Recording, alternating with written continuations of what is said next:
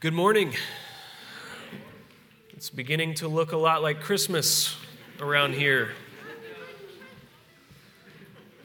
We have uh, a few more weeks left in our sermon series on a, a, renewed theological vision and mission for our church. And for the last few weeks, we've been looking at really one side of the gathered, scattered paradigm, at the activities that the church participates in when we gather as an institution. And from here on out, we'll look at the scattered activity of the church. That is, the things that we're called to do when we leave this place and continue to walk the road of discipleship with Jesus in our neighborhoods, in our workplaces, and more. And I don't think it's possible for us to give every answer to those questions in a sermon series, but we'll begin today by asking the question who is our neighbor? If we're to scatter from this place in our neighborhoods on mission for Christ, who is our neighbor?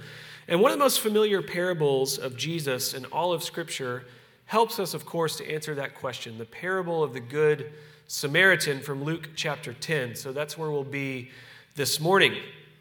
Young worshipers, there's a, there's a detail that I want you to pick up on as I read the text.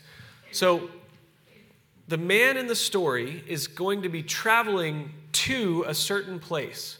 Where is he traveling to? Write that down, and in just a little bit, we'll come back to why that's important. So, Luke chapter 10, beginning in verse 25.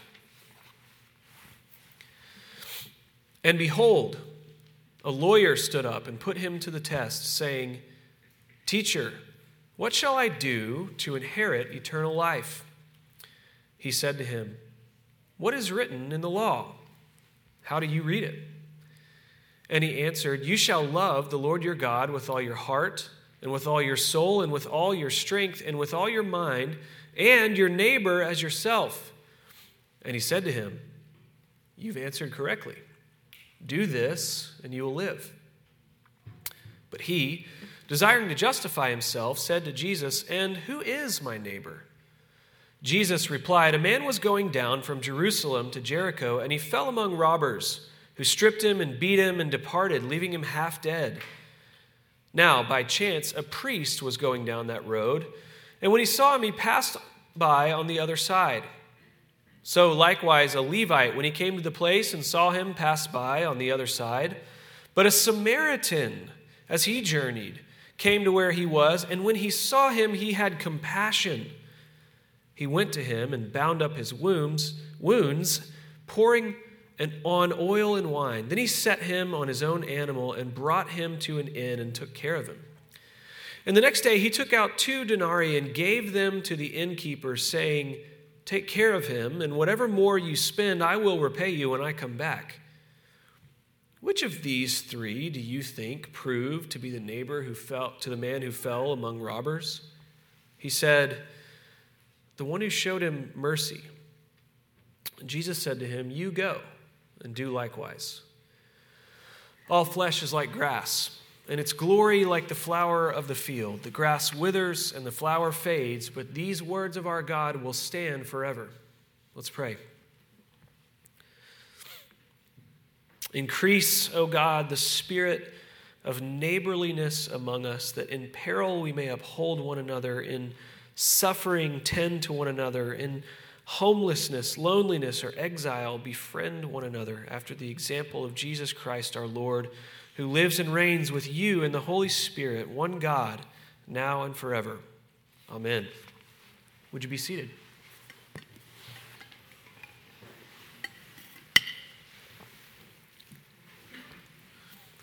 Well, around the last major campaign season, a friend of mine wrote an article that details the way that people view their neighbors in modern society.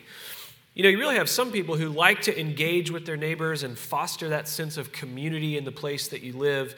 That's probably a lot of Lake Highlands folks. It's easy to see that that's a communal value in our part of town.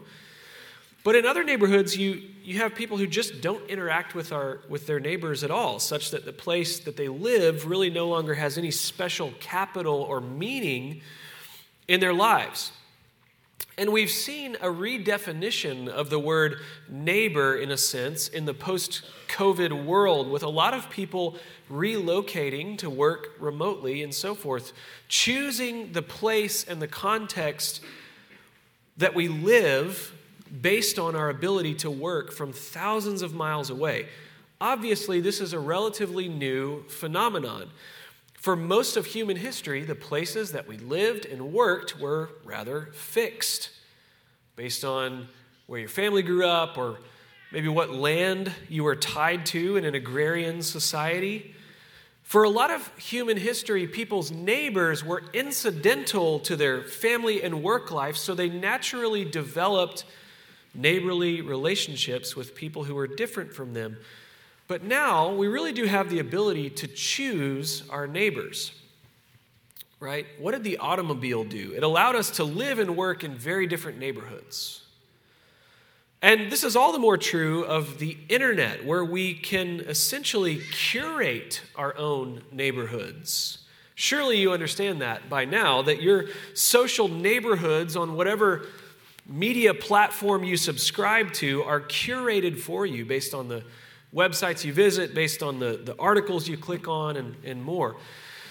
And, and more than that, we have the power today that uh, it's unlike anything we've ever seen in human history the unfollow button, right?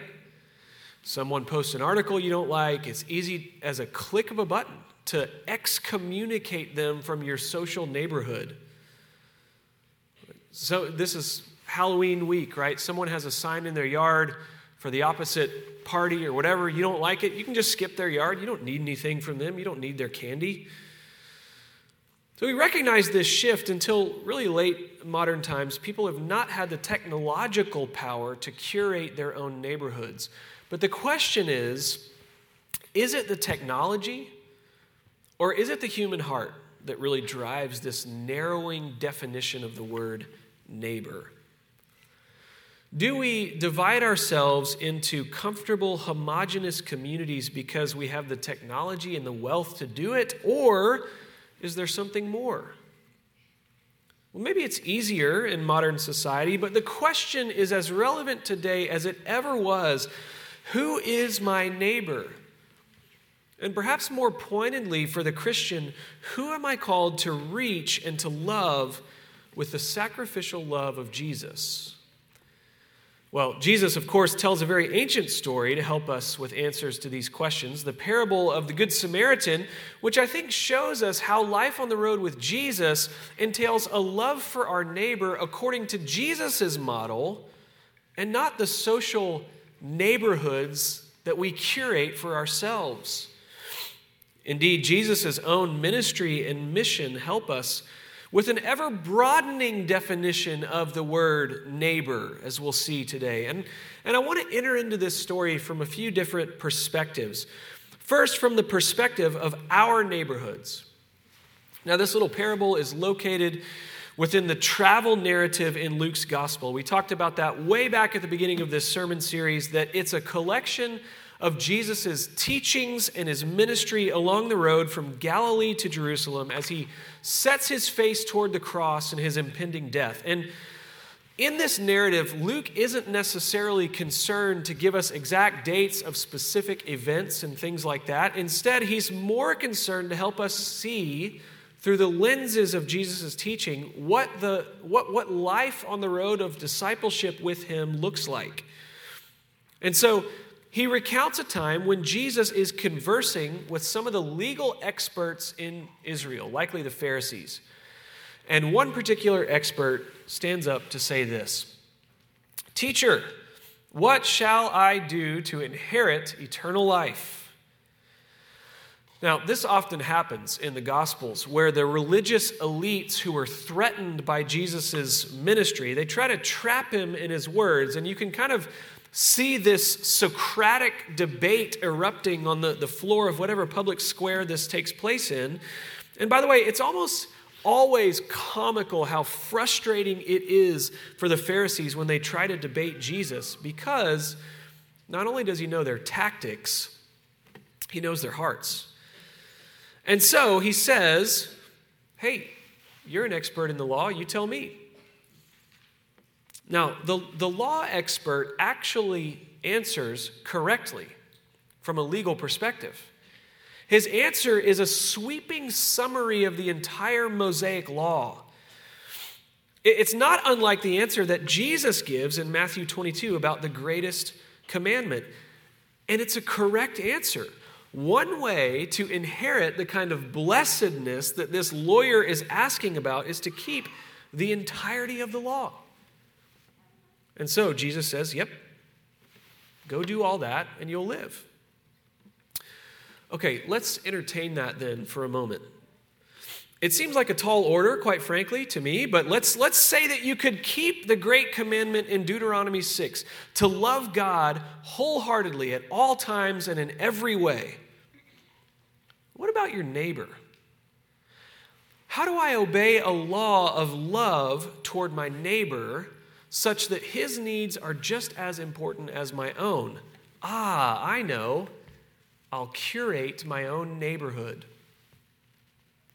This is why Luke insightfully tells us that the lawyer is trying to justify himself by asking, Who is my neighbor? There were a few different ways that an Israelite, a first century Jew, would have answered that question. One was this My neighbor is anyone who's not my enemy. And in this sense, you could kind of imagine maybe a remote possibility of always loving your neighbor as yourself. As long as I like them, I can love them, right? Well, another way to answer that question in the first century was this My neighbor is anyone who's an Israelite. So at least there we have a common culture, common religious code, common values, so we're speaking the same language.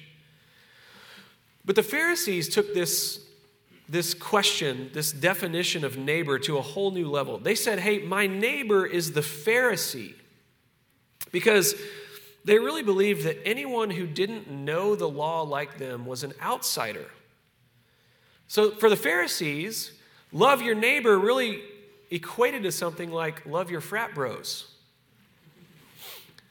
All right, I'm going to I'm going to both embarrass and date myself with an illustration, but I'm willing to do that and take that risk because I love you.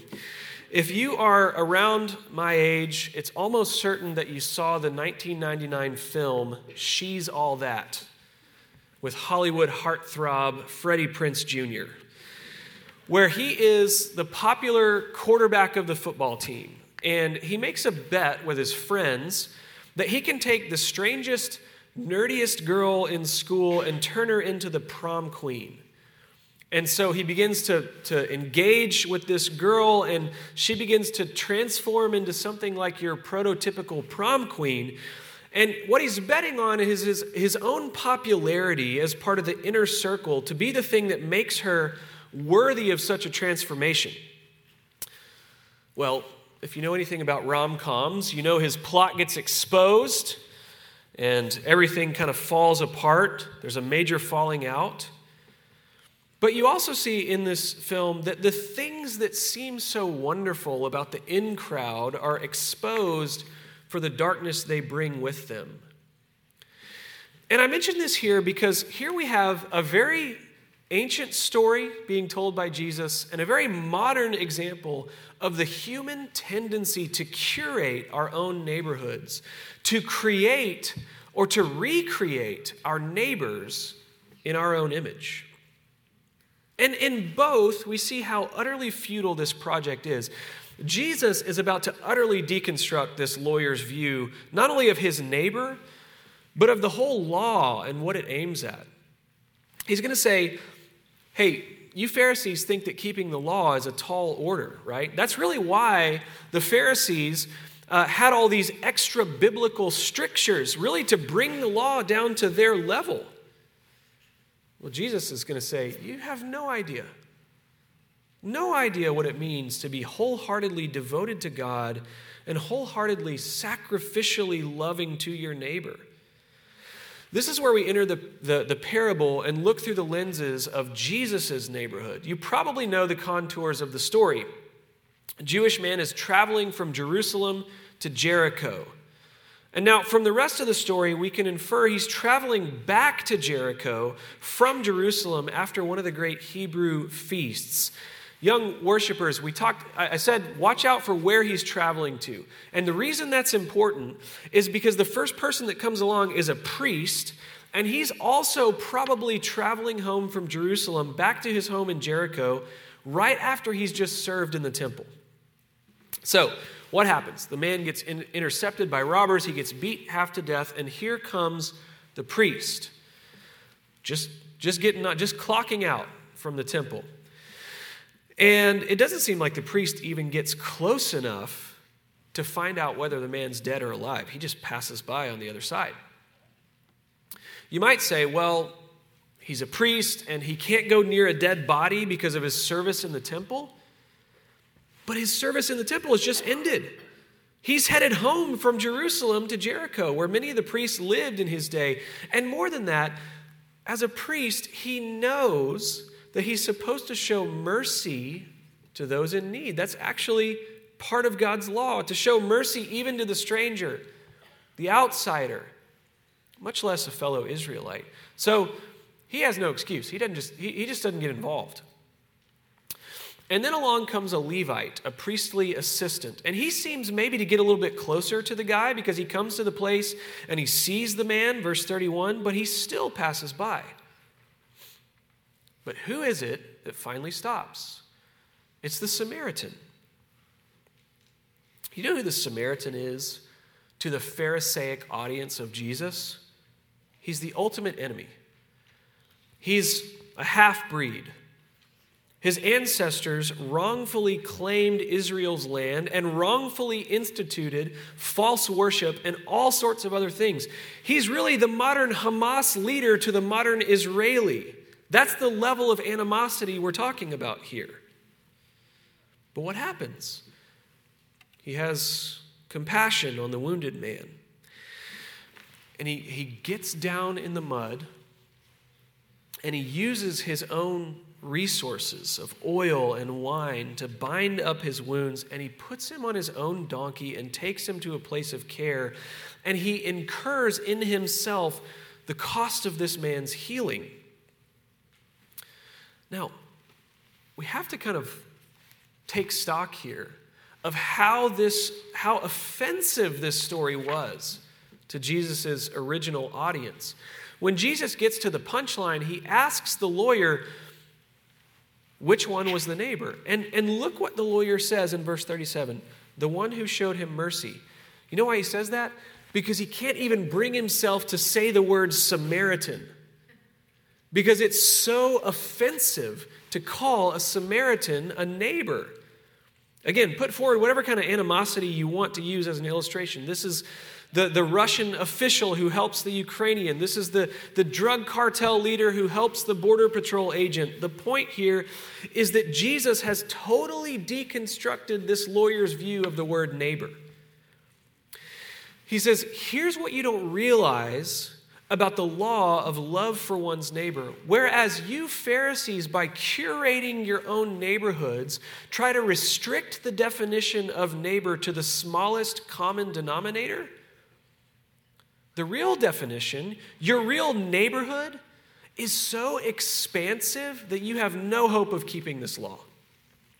Jesus takes the farthest, most offensive, most radical outsider and he says, No, that's your neighbor. Go be like this man. Because until you can love your neighbor like that, you have no hope of keeping the law of God.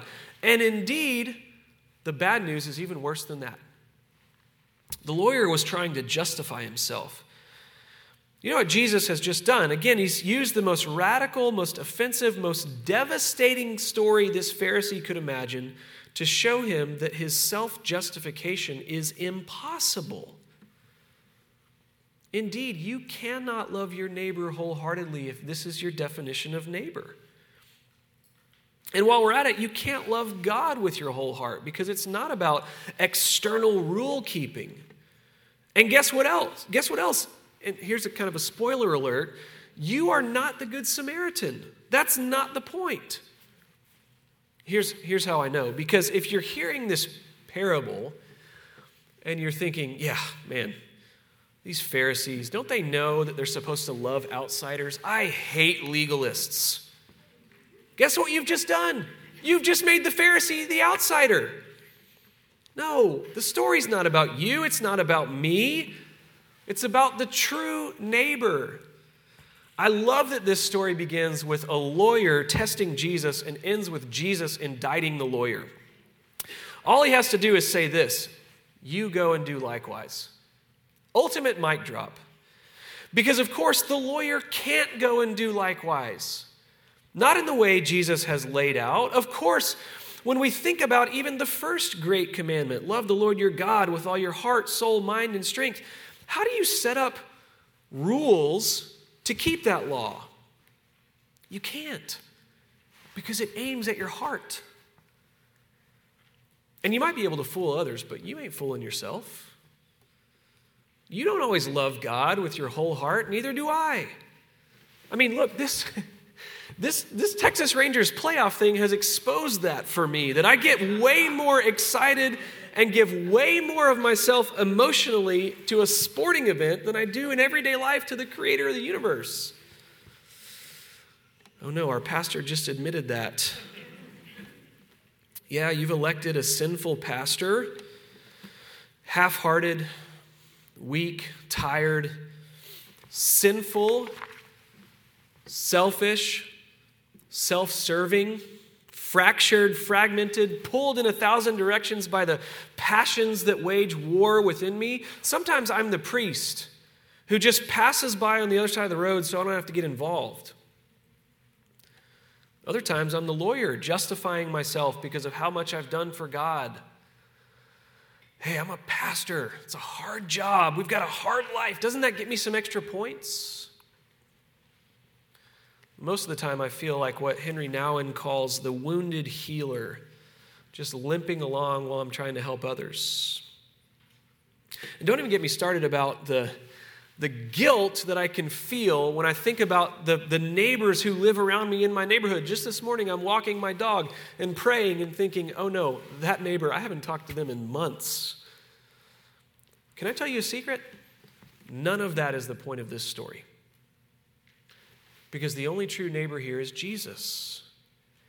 He is the one who comes near to us in our brokenness who stoops low to save us, who binds us up at great cost to himself, not with oil and wine, but with his own flesh and blood. He comes to make outsiders and strangers part of his family. He comes to love half hearted creatures who mess around with all kinds of lesser pleasures or who make all kinds of extra biblical external rules to please him. He's the good neighbor in this story. He's the Good Samaritan.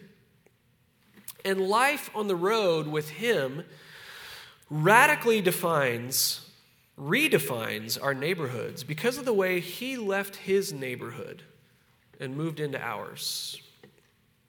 You know, I don't know if you've noticed this, but, but our city is rapidly changing. And no matter where you live, the, the question of who is my neighbor is worth asking again because it's likely that your neighbor is different from you. Right? Your, your neighbor is the liberal California transplant. No offense, Californians. Your neighbor is the illegal immigrant. Your neighbor is the refugee, or the single mother, or the international student, or the homeless person who's right out here on our corner when we leave today. How then can we scatter from this place and extend the kind of love that Jesus, the true neighbor, has shown to us?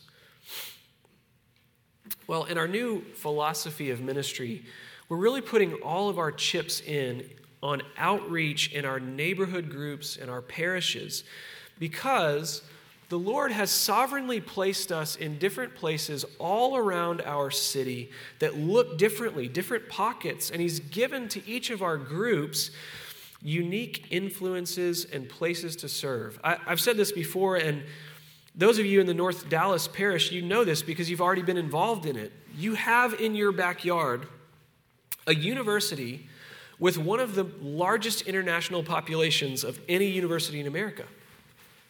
You think there's opportunity for hospitality there? you folks who live in Lake Highlands, you have one of the largest and most diverse school districts in our state in your backyards, where there's more physical and emotional and spiritual need than you can imagine. In my neighborhood, I, I, live right near one of the largest mosques in North Texas, so I have more Muslims in my neighborhood than most places I know of. What is my responsibility to those neighbors? All around all of us, there are housing programs for single moms, there are pregnancy centers, there are homeless shelters. By the way, we have for a number of years supported as a church Union Gospel Mission, doing great work in our city. Here's what we're inviting you to do with our neighborhood groups and in your parishes it's really to have the imagination to wonder who your neighbor is and how can you serve them. And you're not alone in this. Stephen and I have been meeting with group leaders to talk about this. Our deacons are involved in so many mercy ministries all around our city, and they're here to help catalyze these efforts. The elders in your parish are here to come alongside you in that. But here's how I would start. And I would just challenge you, each of you who are neighborhood group leaders, to do this if you haven't already. Next time you meet with your groups, sit down and ask yourselves this question Who are our neighbors? And how can we serve them? Life on the road with Jesus means a radical reshaping of our social neighborhoods because Jesus radically left his place in heaven. And he came to our neighborhood to bind up our wounds and bid us come and follow him. In the name of the Father, and of the Son, and of the Holy Spirit, let's pray.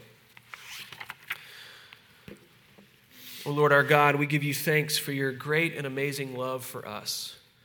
That while we were weak, Christ died for us.